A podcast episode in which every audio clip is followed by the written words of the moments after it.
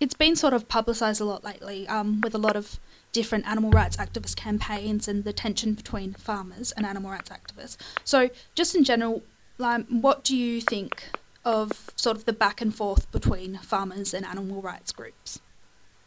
Well, one thing that I've noticed, there's this common uh, thread in you know, farmers versus animal rights groups or animal advocacy groups in that farmers are often saying, well, what these animal advocates are saying is they just want the slaughter to be more humane, or they just want the animals to be treated a bit better, or they just want slightly bigger cages, or they just want the animals uh, stunned before slaughter, whatever the case may be. And know, that's what they're saying to the public. But the real sort of hidden agenda is they don't want animals to be slaughtered at all, and they actually just want uh, you know, a, a, sort of a vegan world, like free of animal slaughter, animal exploitation. And so that's a common claim made by farmers. And I think a lot of the time the farmers are actually right. I think a, a lot of these groups do want something more radical, but they're they're pushing sort of a more moderate agenda um, for the sake of getting more people on board.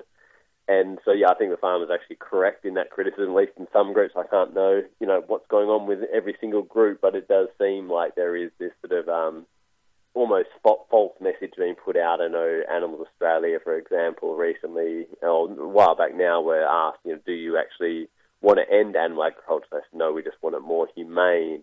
Um, whereas, you know, they're, they're all kind of an organisation run by vegans and, and those kind of things. So, yeah, I think the farmers are kind of right there, and that's why us as animal rights advocates, we're very upfront that we're not actually trying to reform what they're trying to do. We're not trying to say, you know, we just want bigger cages or we just want more humane slaughter, we just want stunning, we just want slaughter Australia, whatever. We're very upfront that we want an end to animal agriculture, and that's exactly what we say and exactly what we campaign for. And it was interesting a while ago, um, I was on the radio on 6PR, and there was a farmer or someone from the meat industry or someone involved in sort of animal industries, and he was saying, you know, he's saying he just wants this and that, but he actually wants this sort of an end to altogether. And the radio host was saying, well, no, he's actually very upfront about that. So I think there, there often is that idea, but we try and uh, stay clear of that. Mm. And what about um, in terms of sort of solutions on your side? Like, uh, what about the economic effects of losing or minimising farming? Because, of course, in WA, we are sort of a farming state. Well, I mean, yeah, I think everything has economic impacts, and yeah, that is obviously a common argument we come up against, and animal advocates come up against in general. But I think that that kind of argument, you know, while we do have to consider economic factors, I think when we say, you know, there's jobs in this or there's money in this, therefore we can't have a discussion about it at all, or therefore it's automatically ethically acceptable, is totally wrong. And, and that basically assumes that anything you make money from anything that can be made money out of, it should continue because anything that you can make money out of, there's going to be jobs that's going to have economic impacts and, and those kind of things. So I think, yeah, that, that is true that, you know, ending animal agriculture or even just to move away from animal agriculture is going to have economic impacts. It is going to have an impact on jobs and those kind of things. But, yeah, again, I think eh, that aside, I think things have to be justified ethically, you can't just say they've got jobs in them when we're, we're making money from something. Therefore, it's you know automatically ethical. I'm sure. Yeah, anyone could think of you know any number of things which make money and which have jobs involved, but which they don't find ethically acceptable. And you know, a clear example of this is when it comes to climate change. Like there's lots of jobs in coal, for example, but we don't say therefore. For most people, um, the argument is made, but I would say most people would accept that, well, there's actually an environmental reason why we need to move away from coal, despite their, their jobs, and we do need to help people transition into new jobs. And in the case of the environment, it's like helping people move from coal into more clean industries. And yeah, I'd, I'd say the exact same thing with this is like, yes, it's an impact on jobs, but as a vegan advocacy organisation, we're not anti-farmer. Like we need farmers to grow plant-based foods as well. So I think just like the transition from you know, coal to less environmentally damaging industries for the environment. I think in the case of animals, it's a matter of transitioning from animal-based farming to plant-based farming, which we're obviously already doing a lot of. But yeah, obviously a move away to from animal-based farming to an increase in the amount of plant-based plant-based farming um, to feed uh, a vegan diet. Mm.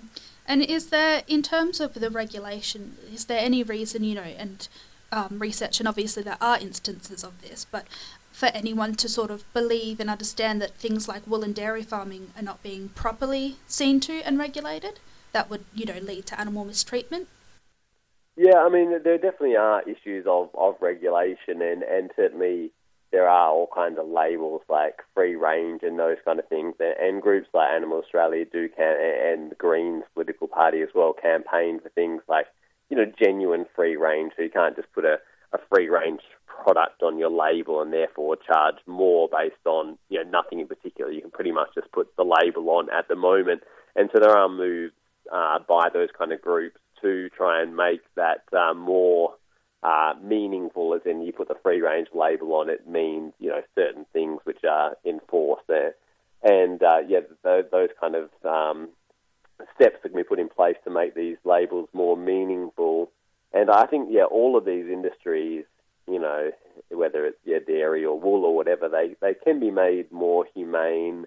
Um, I think it's always going to be very limited in that you know when we're trying to make money from these animals, which you know no matter how humane it is, these aren't animal sanctuaries, they are businesses. So when we're trying to make money from animals, that economic incentive always know, gets um, priority over the the animal's welfare. So it's always going to be and it, very limited. The gains are only going to be gains for animals when it's economically beneficial to these industries.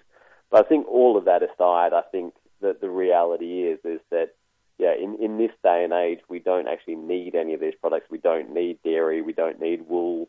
We don't need meat. We don't need eggs. Any of this stuff we don't need. We can thrive without all of these products. So I think, you know, while those discussions are taking place, I think we also need to challenge, you know, the idea that we're actually exploiting and killing animals, you know, at all. Like, for example, I'm sitting here with my dog right now, and if somebody, you know, went and, and killed my dog, I would be you know, that, that could be done in better or worse ways, but I certainly wouldn't congratulate them if they did it in a, you know, the not the most horrific way possible. They did in a slightly less horrific way. I wouldn't congratulate them. I'd accept that that would be better than a more horrific way, but uh, it still doesn't, you know, change the fact of, you know, why are you're killing that dog in the first place. And I think, yeah, if anyone spent any time with, you know, pigs or cows or chickens or these other animals, you'd find that they're individuals who are capable of suffering just like dogs and cats who share our homes with. So, yeah, while there are these discussions going on, I think we actually need to challenge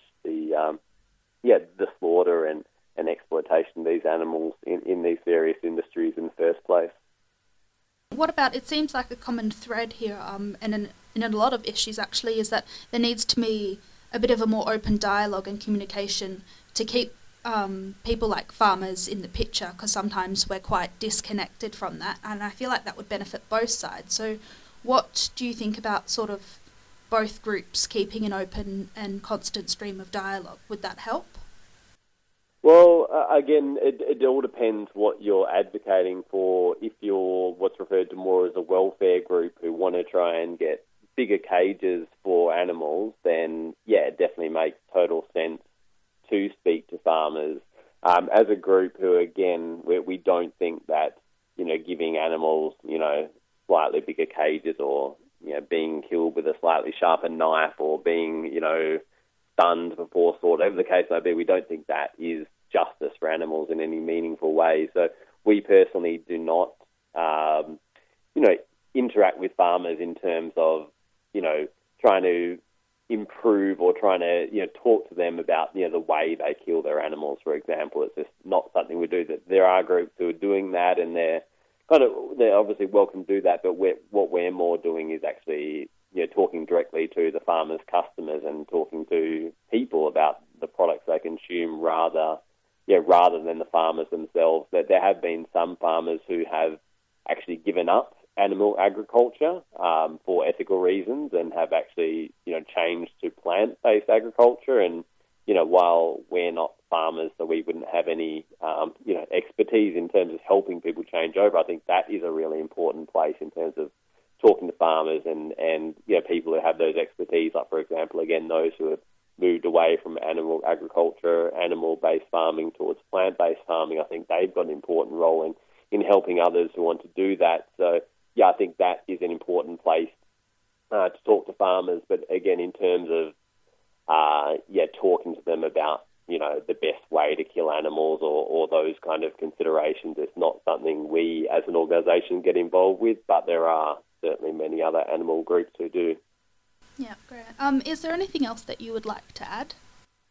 No, I, I think I think that pretty much covers it all. Uh, again, I, I, I just think that yeah, all these discussions are going on, live export, you know, increasingly all the uh, all the supermarkets are going to be filled if they're not already. They're kind of getting more and more that way with humane labels on the animal products and those kind of things. But yeah, I think for anyone um, to be genuinely concerned about animals, I think we actually need to have some more fundamental discussions about yeah, the necessity of animal products and, and whether we need to be consuming them in the first place. I know myself, I've been vegan for nearly 10 years, you know, without consuming, eating, wearing, using any animal products. And yeah, certainly not special. There's many others doing the same thing. And I think uh, there are lots of positive developments in terms of people, yeah, moving away from consuming animal products. Okay, well, great. Thank you so much. Okay, no worries.